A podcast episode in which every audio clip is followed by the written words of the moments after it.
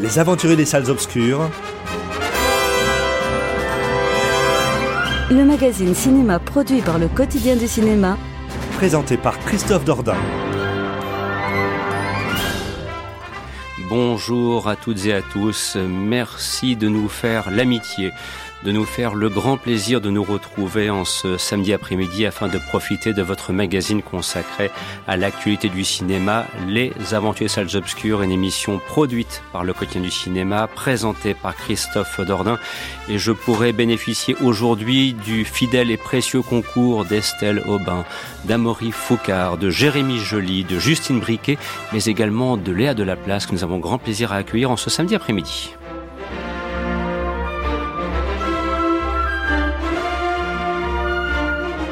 Un fort joli sommaire vous attend pour cette émission et que d'éclectisme. Il sera question par exemple de Selfie avec Manu Payet. Nous évoquerons la nouvelle réalisation de Sam Mendes 1917. Là, on risque vraiment de parler de cinéma pour le coup. Un peu de football en ce week-end de Coupe de France avec une belle équipe interprétée par Cadmerade. Ajoutons encore d'autres films que je vous laisse le soin de découvrir tels que The Grunge par exemple, histoire d'avoir une petite note horrifique au cours de ce programme. Et vous l'aurez compris, l'éclectisme que je vous annonçais d'entrée sera bel et bien au rendez-vous. Rappelons que l'émission que vous entendez est multi-rediffusée et de saluer nos partenaires qui nous proposent, qui nous choisissent de proposer ce programme sur leurs propres ondes, notamment Pastel FM le mercredi de 14h à 15h ou bien encore Cinéma Radio qui vous proposera cette émission à travers les différents modules consacrés aux différents films ou bien encore Radio WRS et puis il y en a d'autres, mais ça ce sera pour un petit peu plus tard et on aura bien l'occasion de vous l'annoncer.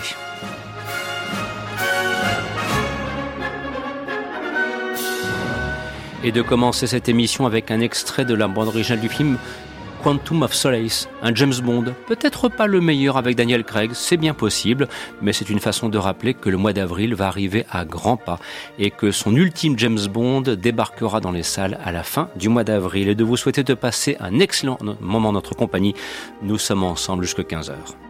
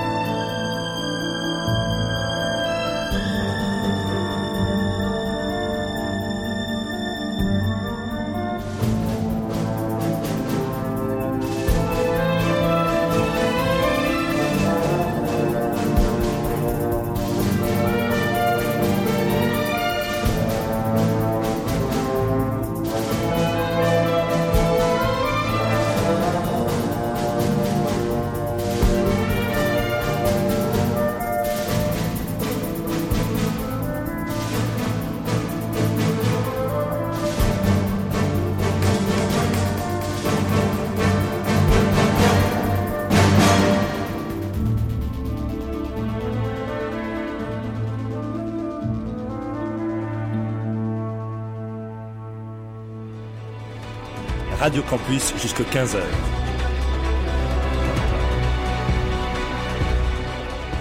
C'est les aventuriers des salles obscures.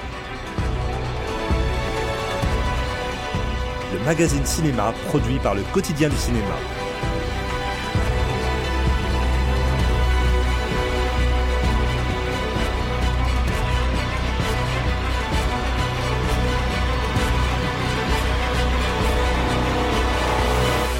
Avec Christophe Dordain.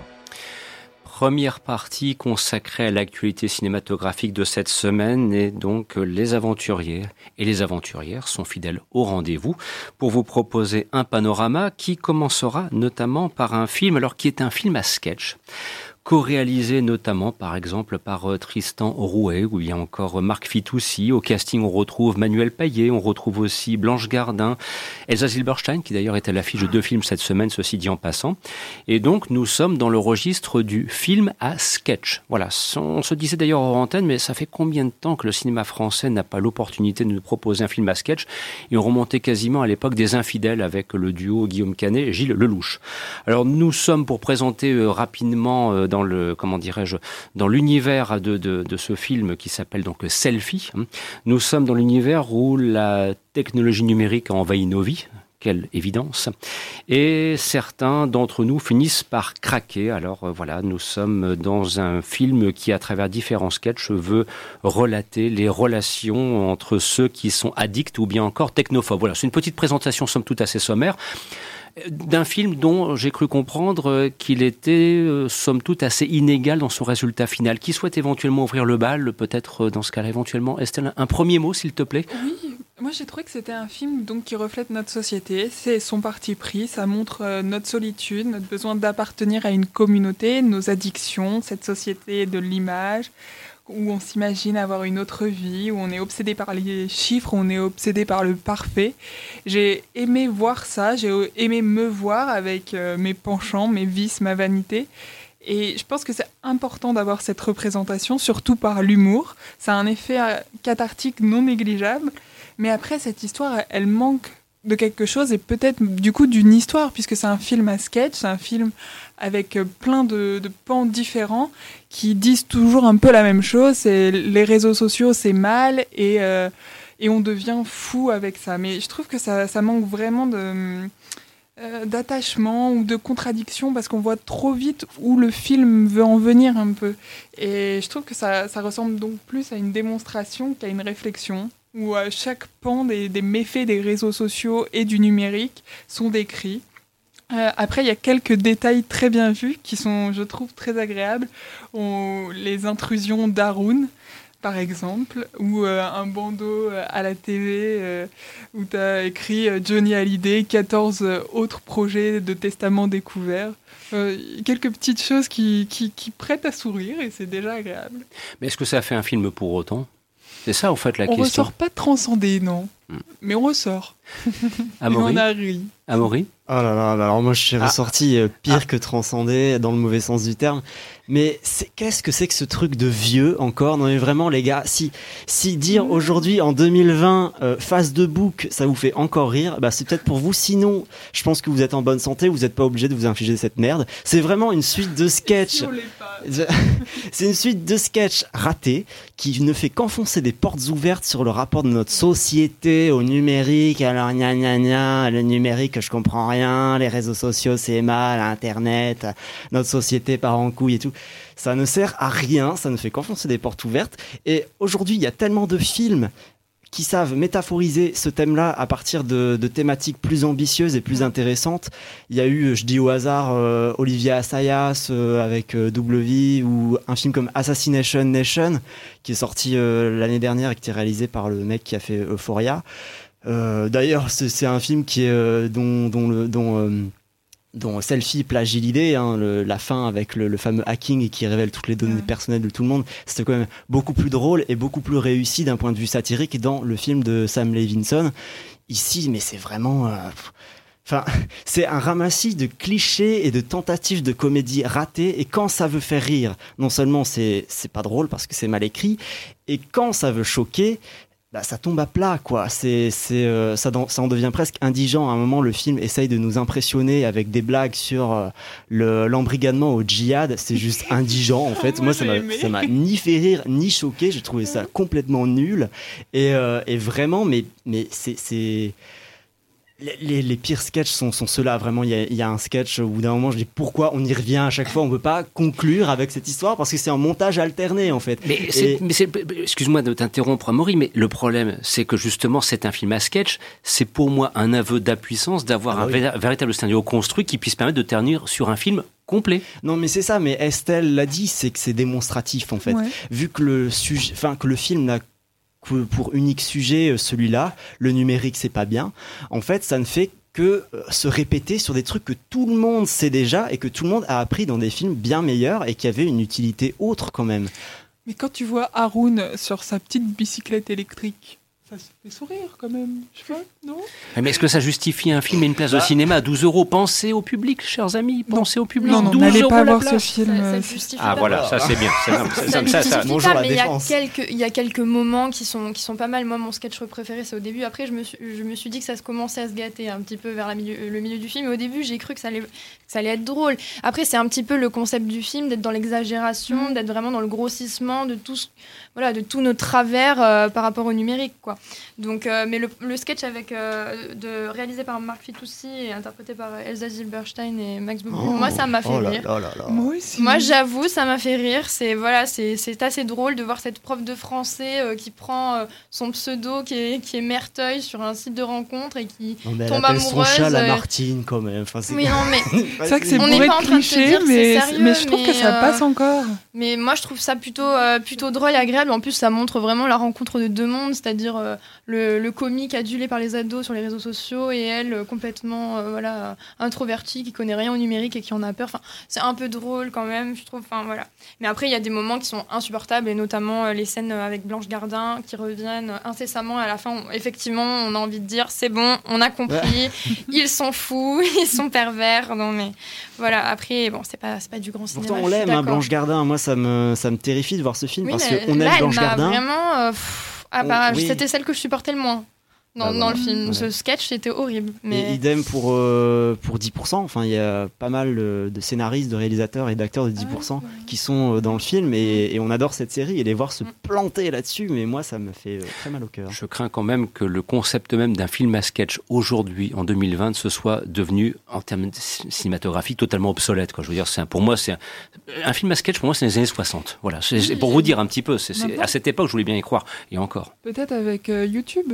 Parce qu'on on se suffit euh, à regarder des sketchs sur YouTube. Voilà. On n'a pas besoin d'aller au cinéma pour voir ça. Parce qu'il faut quand même pas l'oublier le prix des places, chers amis. hein. Je, je- ça, ça a été l'objet dernière d'une petite discussion sur euh, le nombre de spectateurs et ceux des moins de 25 ans qui ne vont plus au cinéma parce que ça coûte trop cher. Allez les attirer avec un film comme Selfie, quand bien même il est Manu Payet au, au, au casting. Jérémy, tu souhaitais peut-être ajouter un petit quelque chose? Ben, moi, j'avais bien aimé le côté humour noir, exagéré, un peu satirique, mais ça, ça va le temps d'un sketch. Euh, c'est beaucoup trop long.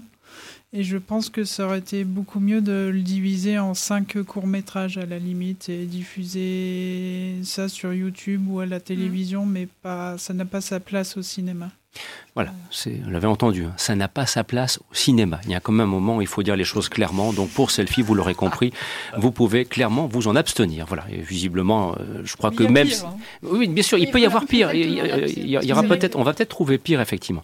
Alors, sur ce, je vous propose d'embrayer parce qu'il y a beaucoup de films qui sont au programme cette semaine et donc je vais être vigilant du fait de tenir le timing, si j'ose dire, et, et de ne rien oublier. Euh, dans quelques instants, on parlera, si vous le souhaitez, d'une belle équipe. Il sera question de, de football avec Canmera, on retrouvera Jérémy à ce sujet.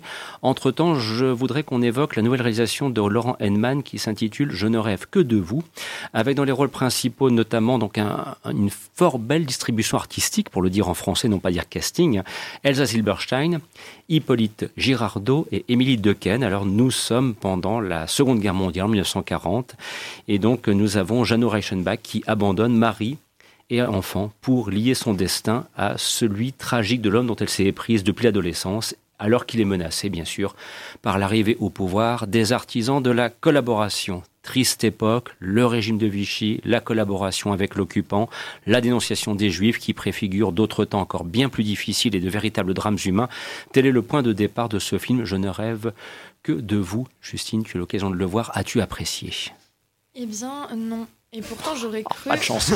pas de chance. Et pourtant, j'aurais cru parce que, voilà, c'est vrai que quand tu reprends euh, un petit peu euh, le scénario, ça, ça, aurait pu être très intéressant. Euh, parce que justement, c'est ça confronte, c'est la petite histoire dans la grande, c'est-à-dire une histoire d'amour, une folle histoire d'amour qui a vraiment existé au milieu de la guerre et de l'horreur de la guerre. Et pourtant, le film est plat, le film est linéaire. Il y a, rien ne nous surprend, rien ne nous éprend non plus. C'est-à-dire que je trouve qu'Elsa Zilberstein est une très bonne actrice et qu'on voit qu'elle essaye vraiment de sauver son personnage et elle se donne corps et âme euh, pour, pour incarner cette grande amoureuse.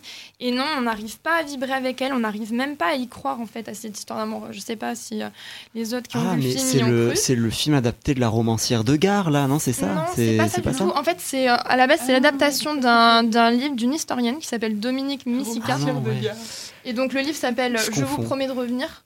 Et en fait, euh, dans, le, dans le livre, l'histoire, la grande histoire est beaucoup plus présente. Et apparemment, enfin, moi, j'ai pas lu le livre, mais de ce que j'en ai lu, ça, ça, donne une force encore plus euh, au propos. Et là, par exemple, la grande histoire, elle est complètement mise de côté. Euh, elle est complètement hors champ pour se concentrer uniquement sur cette histoire d'amour qui finalement est un peu à l'eau de rose et un, petit peu chiante à la fin, on va dire ça comme ça. Mhm. Et alors qu'au final, c'est c'est grandiose quand même. C'est-à-dire, c'est une femme qui quitte tout pour suivre un homme qui est deux fois plus âgé qu'elle qui la suit, euh, elle le suit de prison en prison parce que voilà, il est transféré à chaque fois.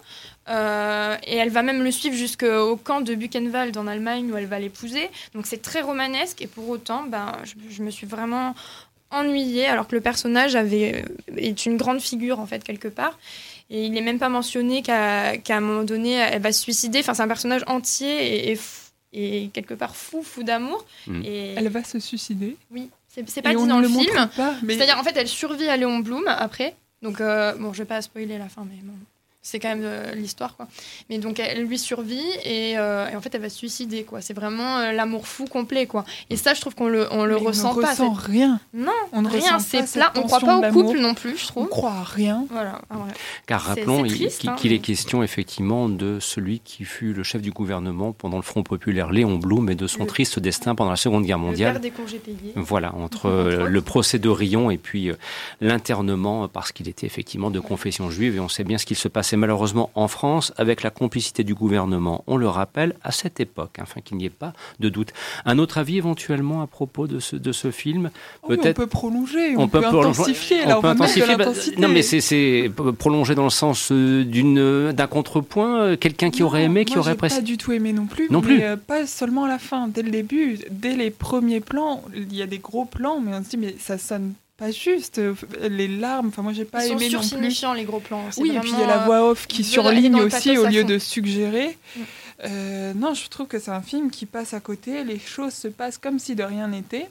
Euh, le fils et le mari, ils partent de l'autre côté de l'Atlantique, mais ça crée pas d'arrachement et non mm. plus pas de pudeur. Ça se passe comme si de rien n'était. Les scènes, elles s'enchaînent sans lien, sans intensité. Elles sont courtes, elles montrent rien, elles disent peu et puis on montre pas frontalement en fait les émotions. Je sais pas, ça, ça passe à côté de son sujet. C'est et oui, l'histoire, la, Grande Guerre, ne, enfin la Seconde Guerre mondiale, ne suffit pas à faire un film en fait. C'est beaucoup trop narratif. Et de préciser que, pardon, de préciser que Laurent Henman est quelqu'un, bon, c'est un cinéaste qui a déjà une longue carrière derrière lui, hein, parce qu'il avait commencé en, en 76 avec un film qui s'intitulait La Question et qui avait comme toile de fond la guerre d'Algérie. Ceci dit en passant, ce sera d'ailleurs euh, la semaine prochaine la toile de fond archi-dominante d'un film majeur qui s'appelle 1500 impur, dont on reparlera beaucoup samedi prochain et qui mérite d'être vu. Et puis il avait aussi réalisé, par exemple, un très beau film qui s'appelait Les mois d'avril sont meurtriers. Mais c'est vrai qu'entre-temps, il est parti du côté de la, de la télévision et notamment euh, chez Maupassant. Voilà, c'est pour un petit peu... Alors peut-être a-t-il été rattrapé par le format télévisuel par rapport à ce qu'on demande au cinéma. Je trouve que c'est un film narratif, alors que ça aurait dû être un film plutôt psychologique, où on voit cette dépendance amoureuse et là, on ressent rien, on passe On n'est pas en empathie avec les personnages alors qu'on devrait l'être en fait. C'est tout le propos du film. C'est une, Mais histoire d'amour déchirante. Donc euh, Ça peut être très intéressant pour euh, faire une heure et demie de méditation sur sa vie et partir dans ces choses Totalement. Et puis, euh, oui, le- la seule grâce de ce film, c'est un peu les costumes. Avec Oui. Léa, on s'est dit, c'est une époque qui est, qui est assez élégante et qui fait un peu rêver. Un, un petit mot, Léa, éventuellement sur Euh, ce bah, film, parce que je, je- je- je te sens l'envie d'intervenir, mais peut-être c'est un, secret espoir pas, euh, pour, dire, ça y est, elle pour nous dire un petit peu de bien sur, sur le film. Je vais essayer Ah bah, d'avoir ah, un petit C'est la bonne personne. Oui, c'est vrai. Euh, non, alors, euh, enfin, dans l'ensemble, je suis d'accord avec les filles. euh, le, Et le, zut. le décor et, enfin, les scènes sont dans le décor pas mal. C'est quand même assez ressemblant. Les costumes, c'est vrai que sont pas mal. Après, le reste, je trouve que ça manque totalement de sincérité. Euh, et puis, je trouve pas ça crédible. Le registre, euh, il Mm. y a des moments, il va nous dire euh, fiche trop bien. Et deux scènes plus tard, elle dit on se bouge. Mais alors, on est là, mais on est en 1940 et tu ne peux pas parler comme ça. En plus, à des officiers allemands, en leur disant allez, c'est un Léon Blum, vous savez qui c'est Elle leur demande qui se. Enfin, Mm. il y a une manière de parler et je me dis du coup, ça fait très plaqué. Mais le, le synopsis aurait, enfin, aurait pu vraiment être mieux traité. Et là, je trouve que le jeu d'acteur, est- c'est du pathos euh, de A à Z. Quoi. Et pour les gens qui s'intéressent à l'histoire, le livre est republié, le livre dont le film est Bah, à la limite. Donc euh, à la limite, si Mm. vous voulez, voilà, On l'histoire gloire vraiment. à la euh, littérature. On aura compris qu'il faut peut-être mieux effectivement s'intéresser au livre ou qu'au résultat filmique quelque peu décevant. Bon, bah, on a commencé un peu durement. hein. Pour l'instant, deux films qui ont été un peu euh, Quelques non pas. téléramas. f- euh, oui, on va nous traiter d'ayatollah si ça continue euh, à, à ce rythme-là. Alors maintenant, je vais me tourner vers euh, Jérémy, euh, sportif émérite, n'est-ce pas? Voilà, sa, sa, sa, sa musculature, son caractère athlétique démontre ô combien il aime le football. Il s'investit dans le football. T'as le droit de dire enfoiré à ce moment-là. J'ai- tu- tu- parce que je vois que tu le penses. oui, hein. oui, exactement. Bien, bien. Donc, plus sérieusement, nous sommes confrontés à un film qui s'appelle Une belle équipe. C'est réalisé par euh, Mohamed Hamidi. Je sais pas si vous avez un vague souvenir d'un film qui s'appelait La Vache, qui était, rigolo. Voilà, c'était, marrant. Euh, alors, nous sommes dans le nord de la France. Voilà. Nous sommes dans un club de foot fictif qui s'appelle le Clourière. Bon, enfin bref, euh, on voit un petit peu des clubs de foot dans le Pas-de-Calais comme ça, il y en a pas mal. Il y a eu une bagarre, comme ça arrive parfois sur un terrain le dimanche. Et donc le club suspendu, l'équipe suspendue. Le problème c'est qu'il faut finir la saison. Et la solution, au miracle, et si on faisait appel aux femmes Alors c'est vraiment le prototype du film, quelques mois après la Coupe du Monde féminine qui a tant enthousiasmé les foules et a raison dont on, se dit, bon, ça va être sympathique à regarder. Alors, je, je pose la question, Jérémy, avec une certaine inquiétude. Tu sens monter l'inquiétude en moi. As-tu aimé le film? Bah, avant d'avoir vu le. En ayant vu la bande-annonce et l'affiche, ça me faisait beaucoup penser au film euh, Comme des garçons qui revenaient sur la, Mhm. la création de la première équipe féminine euh, de foot en France, qui, qui a été un échec et qui, qui était un échec mérité. Et là, finalement, c'est un petit peu mieux. Ah. On augmente. C'est bon, c'est pas très c'est pas très original. Euh, c'est une comédie qui dégage une bonne humeur, les personnages sont attachants. Mais il y a aussi un acteur que j'aime beaucoup qui est Alban Ivanov qui, qui me Hmm. fait beaucoup rire et qui sublime tous les seconds rôles qui, dans lesquels il joue. Oh, Il y a un beau casting. Mais il y a un beau casting. Mais après, bon, c'est un film qui suit l'actualité du moment avec euh, le football féminin qui est de plus en plus euh, mis en lumière et mis en valeur. Après, il y a quand même un bémol, c'est les personnages des maris des femmes qui sont qui tombent vraiment dans les clichés. euh, sans leur femme, ils sont complètement perdus, ils savent pas s'occuper des enfants, faire la nourriture. Ouais, c'est le drame de l'homme oui, oui. euh, moderne face au lave-vaisselle, quoi. Oui, Comment ça marche Voilà. Autant les personnages féminins sont plutôt bien écrits et Mhm. intéressants que le côté des hommes, c'est c'est affreux. Et Cadmerade? Parce qu'ils les accumulent, les films, ces temps-ci. Bah, Canmerade, c'est Canmerade. C'est c'est- voilà, il n'y a pas. C'est parce que, moi, moi, je suis désolé, moi, je- qui a vu Baron Noir la série télévisée, Ah, non, a, découvert un Cadmerade vraiment surprenant, euh, formidable. Enfin, je veux dire, moi, je me, je me suis régalé. Et puis là, on a l'impression c'est Cadmerade mode pilotage automatique, Oui, clic, et c'est Je parti. sais faire. Ça sera un autre acteur, ça serait exactement pareil. C'est pas. Voilà. C'est. C'est un petit peu dommage quand même Mm. ça, hein, parce que bon, je, je- je crains malheureusement que à force d'accumuler ce genre de film, il en a fait un paquet, hein, depuis le gendre de ma vie jusqu'à une belle équipe. Regardez ce qu'il a, ce à quoi il a participé sur un an. Voilà, c'est comédie généralement distribuée par euh, Pâté Distribution. Coucou, bonjour. euh, voilà, euh, c'est toujours un petit peu calibré. On se doute que ça va Mm. finir à la télévision, ça sera bien le dimanche soir sur TF1, TF1, mais enfin. Au cinéma après est-ce que ça suit au niveau des entrées bof bof bof et puis puis et puis on se dit où y a-t-il du cinéma là-dedans? J'ai un petit doute quoi. Parce que faire un film sur le foot aujourd'hui euh, pour apporter de la, un petit quelque chose en plus c'est difficile non? Oui là c'est ça se regarde mais c'est vrai de là payer une place euh, vaut peut-être mieux attendre la télévision quand même. Est-ce que c'est un film qui donne envie de se réunir? Parce que c'est un feel good movie donc peut-être qu'il fait un peu du bien? Oui justement oui il y a vraiment une bonne humeur qui se dégage on sort de là on est joyeux et puis ça, ça, suit, ça a quand même son objectif, mais c'est pas. Film bière pizza quelque part entre potes. Voilà. Mais... entre potes au féminin hein, aussi, hein, je, je, précise bien. Voilà. Bref, bon. Eh bien, euh, voilà, il est, il est, alors je, je, regarde 14h26 minutes et ça fait donc, si on enlève le générique et le sommaire, 22 minutes que nous expédions des films quand même un petit peu à la poubelle. J'ose espérer que la deuxième partie de l'émission sera d'une autre tenue, d'un autre tonneau. Souhaitons-le, souhaitons-le, mais enfin, si on vous dit qu'on va parler de 1917 de Sam Mendes, ça risque bien de se produire. Mais il n'y aura pas que cela, on vous laisse le soin de le découvrir. Sur ce, je vous propose d'écouter un extrait de la bande originale du film Iron Man, avec Robert Downey Jr. Et là, je fais un petit clin d'œil à François Bourg. Salut François, c'est pour toi. Parce qu'on a quand même bien bossé. Bon, mardi prochain, le 21 janvier, il sera présent à Kinépolis l'homme pour présenter Dr. Doolittle. Et nous sommes dans le pool des médias qui ont été sélectionnés pour l'interviewer. Donc voilà, notre petit, allez, notre petit moment, 5 secondes de bonheur mais on n'ira pas plus loin parce qu'on va quand même pas non plus euh, faire n'importe quoi et on va demeurer modeste. Donc sachez que cette interview prochainement vous pourrez la découvrir, mais aussi nous rencontrerons et c'est Justine qui s'en chargera avec grand plaisir Anaïs de Moustier par exemple pour un film qui s'appelle La fille au bracelet. Et puis tiens, petite information que ça c'est pour Jérémy. Euh, prochainement il y a Gérard Lanvin qui vient avec Olivier Marchais les films Guillard. Ah, ça, ça c'est une bonne nouvelle. Oui, ça c'est pour toi. Ça, ça c'est comme on dit, la place est réservée. Chut. Bon après-midi à l'écoute de cette émission. On se retrouve dans quelques instants.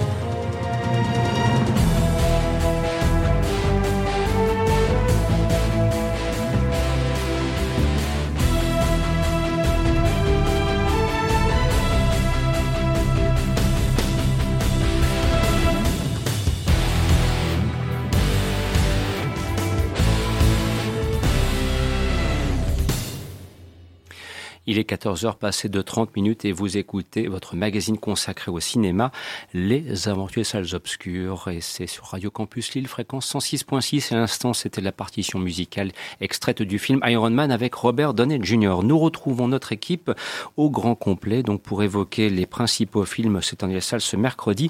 Et il est notamment question, à Maury, de Swallow. C'est réalisé donc euh, par Carlo Mirabella Davis. Et donc, euh, pour essayer un petit peu de présenter rapidement euh, le, pitch du film, donc nous sommes confrontés à une jeune femme qui s'appelle Hunter, euh, qui mène une vie paisible, enfin en tout cas en apparence paisible. Son mari vient de reprendre une activité importante dans le domaine d'une entreprise familiale. La voici enceinte et elle souffre d'un trouble compulsif. Ouais, qui, elle bouffe n'importe quoi. ou presque. C'est une pathologie en fait que j'ai découverte grâce à ce film. Ça s'appelle le syndrome Pica. Mm. Euh, donc quand vous êtes une femme euh, enceinte, il, ça, il vous arrive de d'avoir des envies euh, étranges, manger des fraises, manger des cornichons ou je sais pas quoi.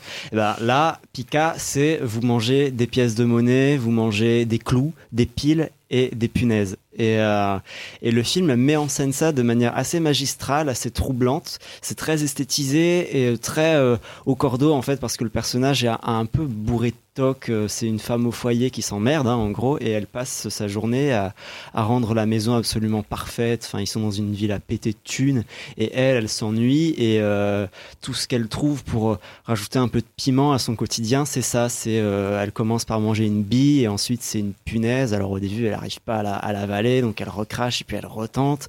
Et c'est tous des objets qu'elle va ensuite rechercher dans la cuvette de ses toilettes.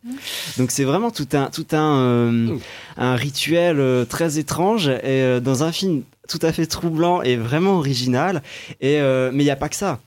Il n'y a pas que ça parce qu'il faut réussir à dénouer le trouble et voir d'où est-ce que ça vient. Et puis petit à petit, le film va fouiller dans la psychanalyse du personnage. Et puis on va découvrir qu'elle cache des secrets plus enfouis et euh, assez passionnants en fait dans le dernier euh, tiers du film. Et il y a un côté euh, presque libératoire contre le patriarcat, sans, sans trop en dire. Il y a, y a un, côté très contemporain dans, dans cette euh, libération euh, de cette femme à la fin de ce film qui fait vraiment plaisir à voir et c'est dans un traitement euh, métaphorique par rapport à la maladie de Pica qui est tout à fait original. Donc j'encourage tout le monde à voir ce film qui passe un peu inaperçu et l'actrice est géniale par ailleurs. Bien, enfin, Enfin une ah. bonne nouvelle, enfin une invitation à aller au cinéma et à prendre un petit peu de risque en allant voir un film qui n'est pas forcément celui auquel on penserait spontanément en se destinant vers les salles obscures. Sur ce, le moment est venu d'évoquer ceci et on va prendre le temps de le faire. 1917. Pour en sauver des milliers d'autres, deux hommes se lancent dans une course contre la mort en temps réel. Votre mission est de porter un message annulant l'assaut prévu demain matin. À défaut, nous perdrons 1600 hommes, dont votre frère. Par le réalisateur de Skyfall, 1917. Plongé en immersion totale. Actuellement au cinéma. C'est bien évidemment de 1917 dont il est question maintenant. C'est vrai que c'est le gros morceau de la semaine, annoncé comme tel, en un mois de janvier où les propositions cinématographiques originales euh, ben, sont un petit peu au rendez-vous. Voilà, on a, on, a grand plaisir quand même à reparler de cinéma, même s'il a fallu dans un premier temps expédier quelques films plus oubliables, dirons-nous. Bon là, avec le 1917 de Sam Mendes, on est dans un autre registre. Nous sommes bel et bien plongés dans la Première Guerre mondiale. Nous suivons le parcours de deux soldats qui ont une mission à accomplir. C'est censé être filmé en plan séquence, mais bien évidemment, on aura compris que c'est plutôt une juxtaposition de plan séquence dont il est question, le montage faisant le reste. Et c'est vrai qu'au-delà de l'histoire, du contexte, la Première Guerre mondiale, il y a un geste artistique fort de la part de Sam Mendes qui consiste justement à suivre quelque part presque une mission en temps réel. Donc on se retrouve avec une version étendue de Soldat Ryan où pendant deux heures, on va les accompagner dans ce chaos qui a été la Première Guerre mondiale dans le cadre d'une retranscription euh, historique très intéressante et qui pourrait d'ailleurs permettre des ouvertures positives à plus d'un cours en classe de première, ceci dit en passant. Alors, qui souhaite intervenir à propos de 1917 en sachant qu'on peut prendre son temps pour justement évoquer ce film dont je suppose qu'on va dire le plus grand bien? Peut-être euh, Justine pour ouvrir le bal de 1917, s'il te plaît. Euh, moi, j'ai adoré, vraiment. Ça, ça, faisait très longtemps que, que j'avais pas ressenti ça au cinéma. C'est-à-dire vraiment, euh, j'avais l'impression que j'étais avec les personnages. quoi. C'était, euh, c'est vraiment une expérience presque sensorielle. Il y a quelque chose de l'ordre du jeu vidéo où on a vraiment l'impression qu'on est perché sur les épaules des personnages, qu'on est avec eux, on a peur avec eux. voilà. C'est vraiment très fort. Comme tu disais, c'est un geste artistique pour moi très fort. Parce que déjà, ça s'appuie sur le plan séquence. Et moi, je trouve que c'est vraiment une technique qui est très intéressante au cinéma. Euh, parce qu'en fait, c'est la meilleure manière d'exprimer euh, le temps, le, voilà, je sais pas, le, le temps, la longueur du temps, en fait, quelque part. Donc euh, Proust faisait pareil en littérature, c'est-à-dire euh, il échappait au temps grâce à la longueur de la phrase. Et ben c'est pareil au cinéma avec le plan séquence quelque part. Euh, on entame un mouvement avec la caméra et sans l'interrompre en fait avec un, acte de, montage quoi. Et d'ailleurs Godard disait disait qu'en fait le cinéma c'est 24 fois la vérité en une minute, je crois, je me souviens plus exactement du terme. Par, seconde. 24 fois par seconde, oui, bah, exactement. Et que chaque acte de montage est, est un mensonge. Mhm. et en fait, je trouve que c'est une phrase qui illustre assez bien euh, le propos du film, euh, en tout cas euh, du point de vue du plan séquence. Et, bon, là, c'est vendu en tout cas comme un plan séquence qui. Enfin, c'est un long plan séquence après, oui, effectivement, mais on voit pas en fait le montage. Je trouve qu'on est vraiment dedans. Et pour ça, c'est vraiment très très fort. Moi, j'ai adoré cette course contre la montre. Sam Mendes a puisé dans les, les souvenirs de son grand-père pour faire en fait son film de guerre. On a l'impression que tous les, les, grands réalisateurs américains vont mhm. faire une fois au moins leur film de guerre, que c'est un terrain d'expérimentation euh, d'un point de vue formel aussi euh, qui, est, qui est intéressant et c'est vrai que là ça, ça marche complètement quoi c'est à dire euh, comme tu l'as dit c'est deux soldats britanniques qui sont chargés de délivrer un message quelques kilomètres plus loin euh, à leurs alliés. on, euh, les suit que dans, pendant quelques kilomètres en fait, hein, sur, sur mais en fait c'est interminable, mais on n'a mm. pas envie que ça se termine quoi. Mm. Et, et, on sent vraiment la longueur et, la pénibilité en fait de ce parcours. Euh, avec eux et c'est vraiment très très fort et en fait ce qui est aussi c'est un enjeu très humain derrière c'est-à-dire que le chef leur donne ordre de donner un message qui est d'annuler enfin un assaut contre, contre les Allemands, parce que ça va, ça va causer la mort de 1600 hommes. Et parmi ces hommes, il y a le frère d'un des personnages. Mhm. Donc déjà, il y a un enjeu humain qui est, qui est fort, qui va faire qu'on va directement être dedans, s'attacher et espérer à chaque minute, alors est-ce qu'ils vont y arriver, est-ce qu'ils vont pas y arriver? Et moi, franchement, ça faisait très longtemps que j'avais pas été comme ça, euh, où j'étais vraiment euh, sur mon siège, euh, la bouche ouverte, les yeux écarquillés. La, dernière scène, vraiment, elle est magistrale. Et ah, j'étais à fond et je vous dis vraiment, allez-y et allez le voir surtout sur grand écran parce que c'est vraiment une expérience immersive. Il hmm. ne faut pas regarder ça dans son salon. Il faut vraiment aller au cinéma pour voir ça. Et là, ça vaut le coup. Parce que c'est vraiment du, pour moi, c'est vraiment du grand cinéma. Jérémy, et puis après Amaury, et puis après Estelle, voire Léa. Euh, n'hésitez pas. Oui, bah, c'est vrai que ce film, déjà, techniquement, c'est très impressionnant on a vraiment l'impression d'avoir un plan séquence durant tout le film, mais bien sûr, c'est impossible d'avoir un plan séquence en deux heures. Et justement, les, coupes entre les plans séquences sont tellement discrètes qu'on ne le remarque pas. On ne les voit pas du tout. Excuse-moi, c'est d'ailleurs ce que, par exemple, Brian De Palma avait réussi aussi à faire avec brio avec un film qui s'appelait Snake Eyes. Ah, la scène d'introduction. Ah, ah, avec Nicolas Cage, c'était là, il avait réussi là aussi. Il euh, fallait vraiment regarder dans le détail pour repérer euh, le moment où il y avait une rupture effectivement inévitable. Et pourtant, d'habitude, les plans séquences, euh, j'aime pas toujours, mais là, il se passe toujours quelque chose. Il y a, c'est tout, on est toujours en mouvement, donc ce qui est vraiment très impressionnant. Après, visuellement, ben, c'est magnifique. Les, les décors, on, est vraiment dans les tranchées avec, euh, avec les soldats. Et on, on, alterne entre les scènes un peu plus calmes et puis, et puis les scènes d'action. Et il y a aussi une chose, c'est la, la, musique de Thomas Newman qui est absolument superbe, que j'ai écouté après avoir vu le film, qui est vraiment superbe. Grand compositeur. Et on, on ne voit pas les, les, deux heures passées durant ce film. C'est vraiment, pour une fois, c'est vraiment du grand cinéma. Amaury, tu es d'accord? Grand cinéma? Euh, ouais, ouais, grand cinéma. Ben, euh, déjà, c'est un, genre moi, qui, me, qui me passionne de plus en plus, le cinéma de guerre, parce que, bah, comme tu le disais, Justine, moi j'ai l'impression que tous les cinéastes, les grands auteurs américains, internationaux, se lancent des défis. Alors, on a eu Malik, on a eu Spielberg, pour ceux qui aiment, on a eu Mel Gibson. Euh, il y a deux ans, c'était Dunkerque qui faisait un truc extraordinaire avec le montage. Et là, Mendes, il répond à ça, il fait un truc bah, sans montage, puisqu'il fait du plan séquence. Le danger de tout ça, c'est que ça aurait pu être un geste un peu d'esbrouf.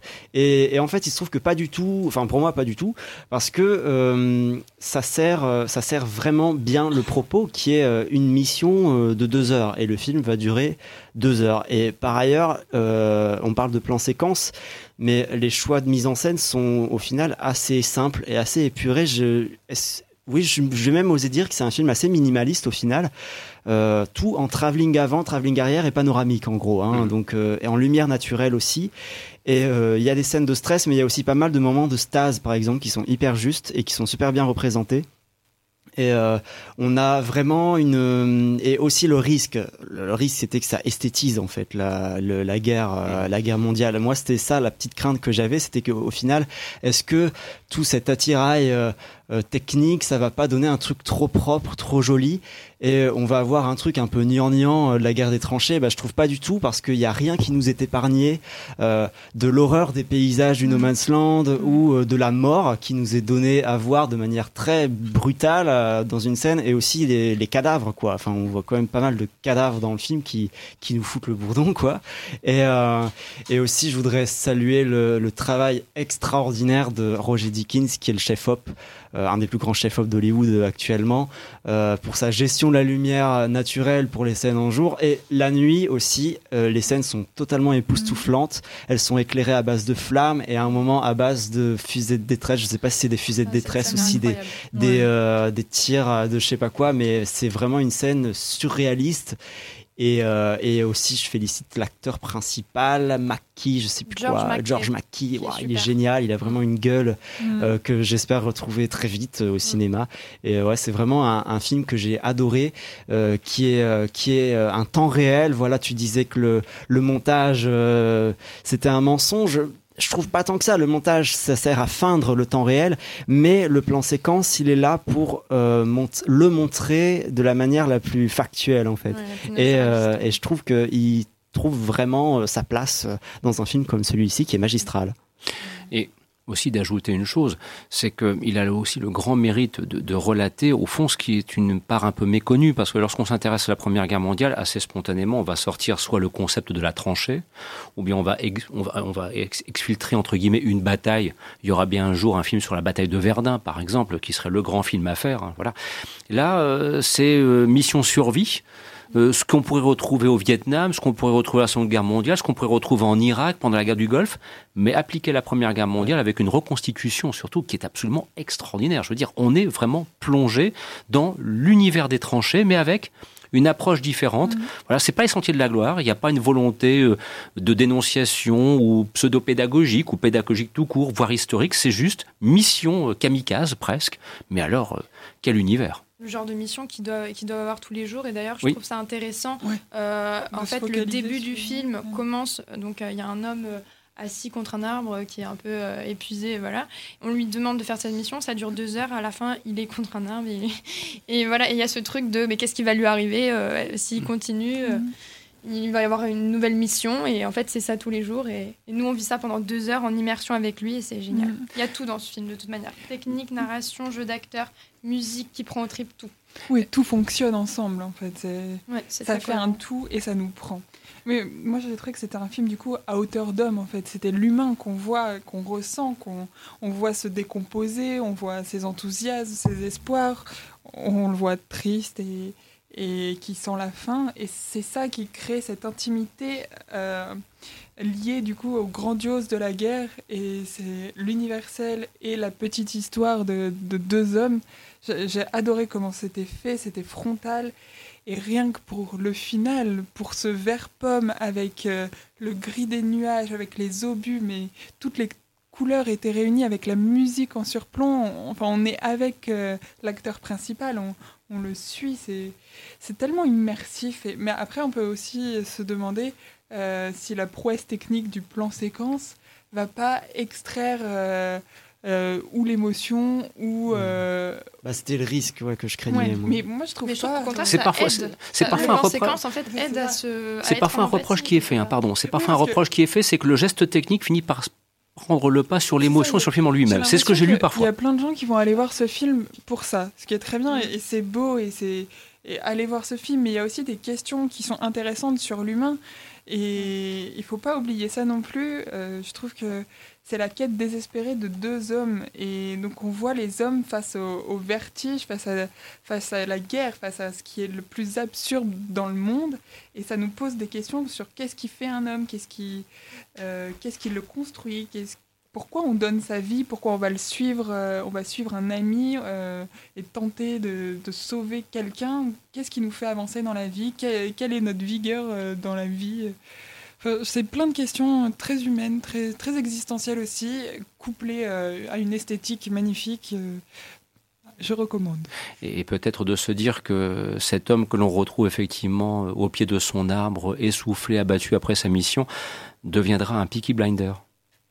Pour qui a vu la série, que je vous recommande, bah vous comprendrez. Voilà. Parce que ça aussi, c'est intéressant. C'est que vont devenir ces hommes, ceux qui ont fait partie de la génération du feu. Voilà, ça aussi, c'est, c'est voilà, une façon un petit peu de faire une transition du, du grand vers le petit écran à travers une série télévisée euh, en tout point admirable. Bon, vous l'aurez compris, 1917 de Sam Mendes, mais j'ai presque envie de dire, sans surprise, constitue l'énorme coup de cœur des aventuriers en cette semaine, une immense recommandation et surtout, regardez ce film dans une salle de cinéma, s'il vous plaît, pas sur un petit écran d'ordinateur ou même sur une télévision, parce que c'est pas, c'est comme Gravity, vous allez perdre quelque chose. Voilà, il y a quelque chose qui va être perdu. Et ça, il n'y a que la salle obscure qui pourra vous le donner.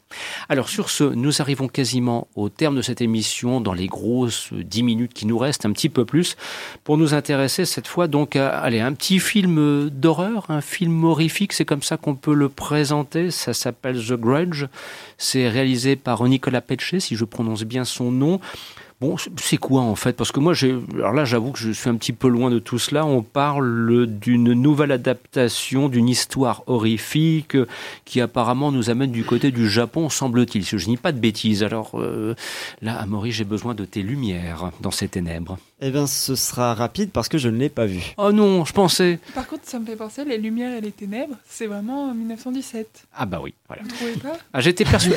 Alors, c'est quoi? On en rajoute une couche sur 1917 Ah, j'étais persuadé. Personne n'a vu The Grudge. J'étais euh, persuadé que tu l'avais vu, tu vois. Ah, tu me pièges là pour ah, le coup. C'est, c'est une... Quelqu'un l'a vu? Euh, Ben non, non, non. Ah. non, non c'est pour ça. Bah, bah, en fait, si. Quelqu'un l'avait vu qui aurait dû être là aujourd'hui, mais qui malheureusement n'est point là. Voilà. Ceci dit en passant, ça fait partie aussi des aléas de cette émission. Bah, que voulez-vous hein. On a pour habitude de survivre et on le fera très rapidement. Cela étant, par contre, en fin d'émission, j'avais prévu de faire un petit teasing, euh, et pour une raison très simple, c'est que le film sortira à la fin du mois de janvier, à un moment le samedi, où nous serons confrontés au classique magazine des séries Le Petit Écran. C'est parce que tu as l'occasion de le voir, c'est avec Danny Boone. Ça s'appelle le film Le Lion. Et je voulais, en, fin d'émission, faire un petit peu du teasing. Bon, ça sera un teasing, entre guillemets, amélioré, plus circonstancié, dirons-nous, pour qu'on puisse s'intéresser à la nouvelle réalisation de Danny Boone, Le Lion, et déjà commencer un petit peu à en parler, puisque le film sortira sur les écrans, donc ce sera le mercredi 25 janvier, si je ne dis pas de bêtises. Alors, euh, bon, Danny Boone poursuit son chemin. Qu'à un cas, diront certains, avec que plus ou moins de bonheur, diront d'autres. Et alors avec le lion, euh, bah il y, avait un petit côté un peu intéressant. Voilà, cette espèce de fou furieux qui se fait passer pour un agent des services secrets, qui essaye de convaincre son psychiatre, euh, joué par Philippe Catherine, de, que, que, pour, que pour finir c'est vrai. Enfin voilà. Et, et on découvre en fait un film un petit peu, euh, comment dire, une espèce de patchwork entre comédie, film d'action. Il y a de la cascade, il y a du spectaculaire. Forcément, bon, c'est de la comédie pure simple. Bon, est-ce que c'est réussi ce Lion Est-ce qu'on aura envie d'aller retrouver Danny Boone? Fin janvier dans les salles, Jérémy, s'il te plaît euh, Non, ce n'est pas un film réussi. Euh, donc on retrouve... Je commence comme j'ai, je, termine comme j'ai commencé. Revenons sur 1917. Alors, sérieusement. On retrouve euh, donc Danny Boone face à Philippe Catherine. Philippe Catherine qui est un acteur que, que j'aime beaucoup, qui a beaucoup de talent. On l'a vu par exemple dans Le Grand Bain, il avait d'ailleurs reçu euh, le César du meilleur second rôle. Et là, euh, il se retrouve face à Danny Boone qui, depuis quelques années, euh, se caricature, exagère, grimace, enfin. À ce point. Oui, et Philippe Catherine se met à sa hauteur, donc il, il s'abaisse. euh, C'est dommage. c'est dommage et je pense que c'est une grosse erreur pour Philippe Catherine. Et ce film, euh, j'ai pas ri, c'est pas, c'est assez raté. Et pourtant, Dieu sait que tu es un client et fervent Oui, défenseur de la comédie à la française. Oui, hein. mais là, c'est vraiment tout, tout ce que je déteste dans la comédie française. C'est, c'est exagéré, c'est, ce n'est pas drôle. c'est- non, c'est, assez loupé, oui. Et alors, un petit mot aussi à, à propos de la réalisation, parce que ce que j'ai lu aussi, et d'ailleurs, euh, il y a une double critique qui est disponible sur le site lequotidienducinéma.com que vous pouvez lire sur ce point, notamment la tienne, c'est que il y a quelque chose qui t'a un petit peu étonné, c'est la faiblesse quant à la mise en valeur. Bon, dans, dans un film comique, il puisse avoir des scènes d'action qui nécessitent des moyens, des cascadeurs, des poursuites, ainsi de suite. Voilà, be- beaucoup de films l'ont déjà fait, mais là, tu t'es resté vraiment sur quelque chose de... Ça t'a vraiment profondément déçu. Oui, oui, les cascades, ça aurait pu être intéressant si ça avait été vraiment bien filmé, mis en valeur, mais là, le, le montage et la réalisation ne les met pas en valeur, et dans un film euh, comédie d'espionnage, euh, mettre des cascades assez ratées, c'est un peu dommage. C'est c'est curieux parce que j'ai le souvenir que pour le film Superchondriac, et ça fait quelques années maintenant, justement, un bon nombre de critiques avaient souligné qu'il y avait un effort de mise en scène de la part de Danny Boone pour que les scènes dites spectaculaires soient, entre guillemets, dans les normes de l'acceptable du grand spectacle au cinéma. Et là, on n'y arrive pas du tout. Ah non, non, non, il n'y a, il y a absolument rien de drôle. Mais là, ce n'est pas un film de Danny Boone. C'est ça aussi. Oui, oui. Et c'est ce, un réalisateur dont c'est le premier film au cinéma. Avant, il vient de la télévision. Ouais, ceci peut-être explique aussi cela. Bon, Bah, vous l'aurez compris. Donc Non, mais il faudrait dire Oui, un truc sur Danny Boone. Ah. moi, Ah, ça me, vas-y, ce Amaury. qui me, ce qui me sidère, c'est que voilà, tout le monde sait que c'est le cinéaste, voire l'artiste le plus riche euh, du cinéma français, Mhm. et que il a les clés en main pour faire une grande comédie populaire de qualité. Sauf qu'il va jamais chercher euh, des bons scénaristes. Enfin, c'est dingue quand même. Ça fait une Parce qu'il est lui-même quelque part, c'est ça fait une série de films qu'il fait et, euh, et il se plante à chaque fois et il n'arrive pas à se, enfin je trouve qu'il n'arrive pas à se renouveler le seul truc qu'il sait très très bien faire à mon avis c'est du burlesque Mhm. enfin c'est vraiment un type qui sait faire des gags burlesques mais euh, quand tu vois les histoires qu'il y a autour moi je pense qu'il devrait collaborer enfin ou avoir la modestie de collaborer avec un auteur enfin un, un mec plus prestige entre guillemets. Enfin j'ai pas envie de d'accabler Danny Boone de dire qu'il est pas prestige ou quoi. Mais euh, enfin voilà. C'est euh, c'est le type le plus puissant du cinéma français et, euh, quand on voit ce qu'on nous sert on a envie de dire quel, quel gâchis quoi. Donc il fait des entrées grand bien lui fasse. Mais moi je suis curieux de voir ce qu'il pourrait faire mieux entouré. Bah, c'est peut-être aussi le, piège un petit peu dans lequel il est tombé de, de quelqu'un qui est à la fois producteur, parfois réalisateur, auteur, scénariste. Enfin, c'est un petit peu la machine d'Annie Boone en quelque sorte. Donc, à t'entendre, à Maurice, ce qu'il faudrait, c'est qu'il accepte de travailler avec une équipe de scénaristes peut-être un petit peu plus jeune, parce qu'il a quand même la cinquantaine maintenant. Des gens qui lui amèneraient peut-être autre chose. Euh, non, mais je sais pas, c'est- c'est c'est une suggestion. Hein.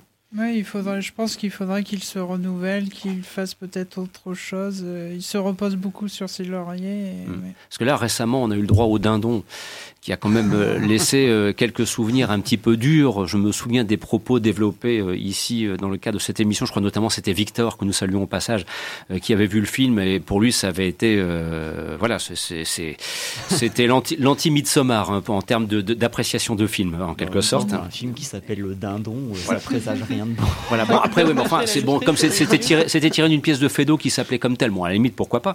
Mais alors, euh, voilà, il a- maintenant, que va donner le lion en salle? Parce que bon, le dindon, ça a été un échec, c'est indiscutable. Le lion, on va l'en voir. hein. Après, le Lyon a eu beaucoup d'avant-premières un peu partout. Comme Euh, toujours. Je sais que dans le Nord, il y a, dans, même dans des petits cinémas, il, sait était faire, hein, ça. présent. euh, il était- ce film a eu une promotion incroyable. Bah, c'est la machine d'Annie Boone, c'est-à-dire qu'il a une capacité à promouvoir ses films par le biais d'avant-premières dans lesquelles il s'implique, Mm. même dans les petits cinémas. Sur ce point-là, euh, en termes de promotion, il est fort. faut le reconnaître.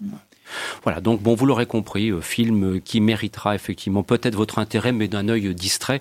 Et donc, comme je vous le disais, le samedi 1er février sera consacré au magazine des séries et le film sortant le 25 janvier. C'était le bon moment pour l'évoquer.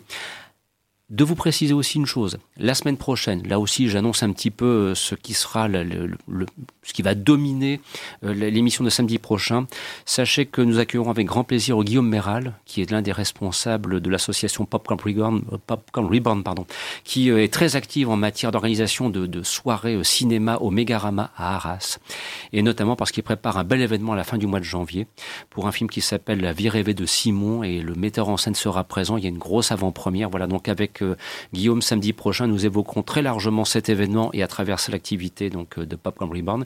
Et puis euh, sachez aussi que du côté du Festival de Valenciennes, Victor Acte 2 Petit Coucou euh, a été annoncé un premier invité. Et, alors tu citais Roger Dickens en matière de directeur de la photographie. Eh bien, au Festival de Valenciennes, c'est Vittorio Storaro qui sera présent. C'est lui qui a fait la photographie de 1900 de Bernardo Bertolucci, qui a fait la photographie d'Apocalypse Now de Francis Ford Coppola. Enfin là, on a affaire à un géant. Et Woody Allen. Et, les Woody, Allen. Et le dernier Woody Allen aussi. Euh, et, voilà. et le dernier empereur. Et le dernier empereur encore Bernardo Bertolucci. Bref, voilà, c'est une pointure qui va débarquer au Festival de Valenciennes. Et là aussi, on aura l'occasion, mais ce sera plutôt vers le 6 mars, lors l'émission du 6 mars, de, de, de, présenter plus en détail donc euh, ce Festival de Valenciennes qui démarrera donc quelques jours après. Et la semaine prochaine, vous avez deux films majeurs qui vont sortir, dont on parlera samedi prochain. Bien sûr, le film signé Abdelrauf Dafri, que nous suivons avec grand intérêt, 1500 impur et qui a pour contexte la guerre d'Algérie. Hein. Rappelons quand même que c'est le scénariste de Un prophète du diptyque consacré à Mérine avec Vincent Cassel, réalisé par Jean-François Richet, et qu'il a co-scénarisé donc la plupart des épisodes des saisons 2, 3 et 4 de la série Braco. Et puis il y a aussi un autre film qui s'appelle Scandale, avec Margot Robbie, avec Nicole Kidman, voilà, avec Charlize Theron. Et là aussi, c'est un film important par les temps qui courent et qui sera aussi euh, un moment, euh, comment dirais-je, majeur de la prochaine édition il y avait un autre film qui me tentait bien, c'est Je voudrais que quelqu'un m'attende quelque part avec Jean-Paul Rouve et, euh, inspiré du Et ça, euh, c'est Jérémy qui l'a vu. Oui. Voilà, il a eu l'occasion de le voir. en une minute. En une minute. C'est bien. Inspiré du roman de Je le recommande. Euh, on ressent beaucoup d'émotions devant ce ah, film. C'est un film familial. Oui, voilà. Voilà. Donc oui, mais, Jérémy Joly est un grand défenseur du cinéma français que parfois nous pourfondons avec joie, bonheur et allégresse dans le cadre de cette émission, il faut bien le reconnaître. Voilà qui conclut ce programme. Un grand merci à vous tous.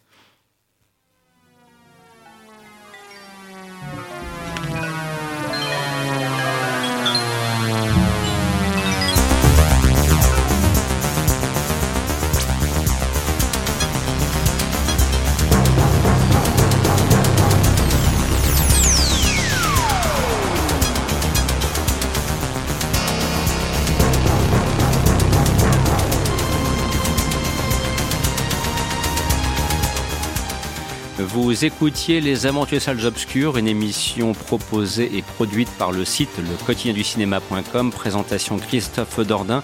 Un grand merci à Léa Delaplace, Estelle Aubin. Un grand merci également à Maurice Foucard, à Jérémy Joly et à Justine Briquet. Nous aurons grand plaisir, bien évidemment, à vous retrouver la semaine prochaine pour de nouvelles aventures cinématographiques. Et d'ici là, nous vous laissons le soin, le bonheur, le plaisir et l'avantage de lire le. Il y a plein de critiques, il y a même aussi des concours qui viennent de commencer. Tiens, allez, je vous le dis en passant. Ad Astra, James Gray en Blu-ray. Le concours a été ouvert depuis ce matin. Voilà, donc si ça vous intéresse, vous savez maintenant ce qu'il faut faire. Dans quelques instants, à partir de 15h, ce sera la suite des programmes. Et une nouvelle fois, un grand merci pour votre fidélité et votre intérêt pour ce programme. À la semaine prochaine, au revoir.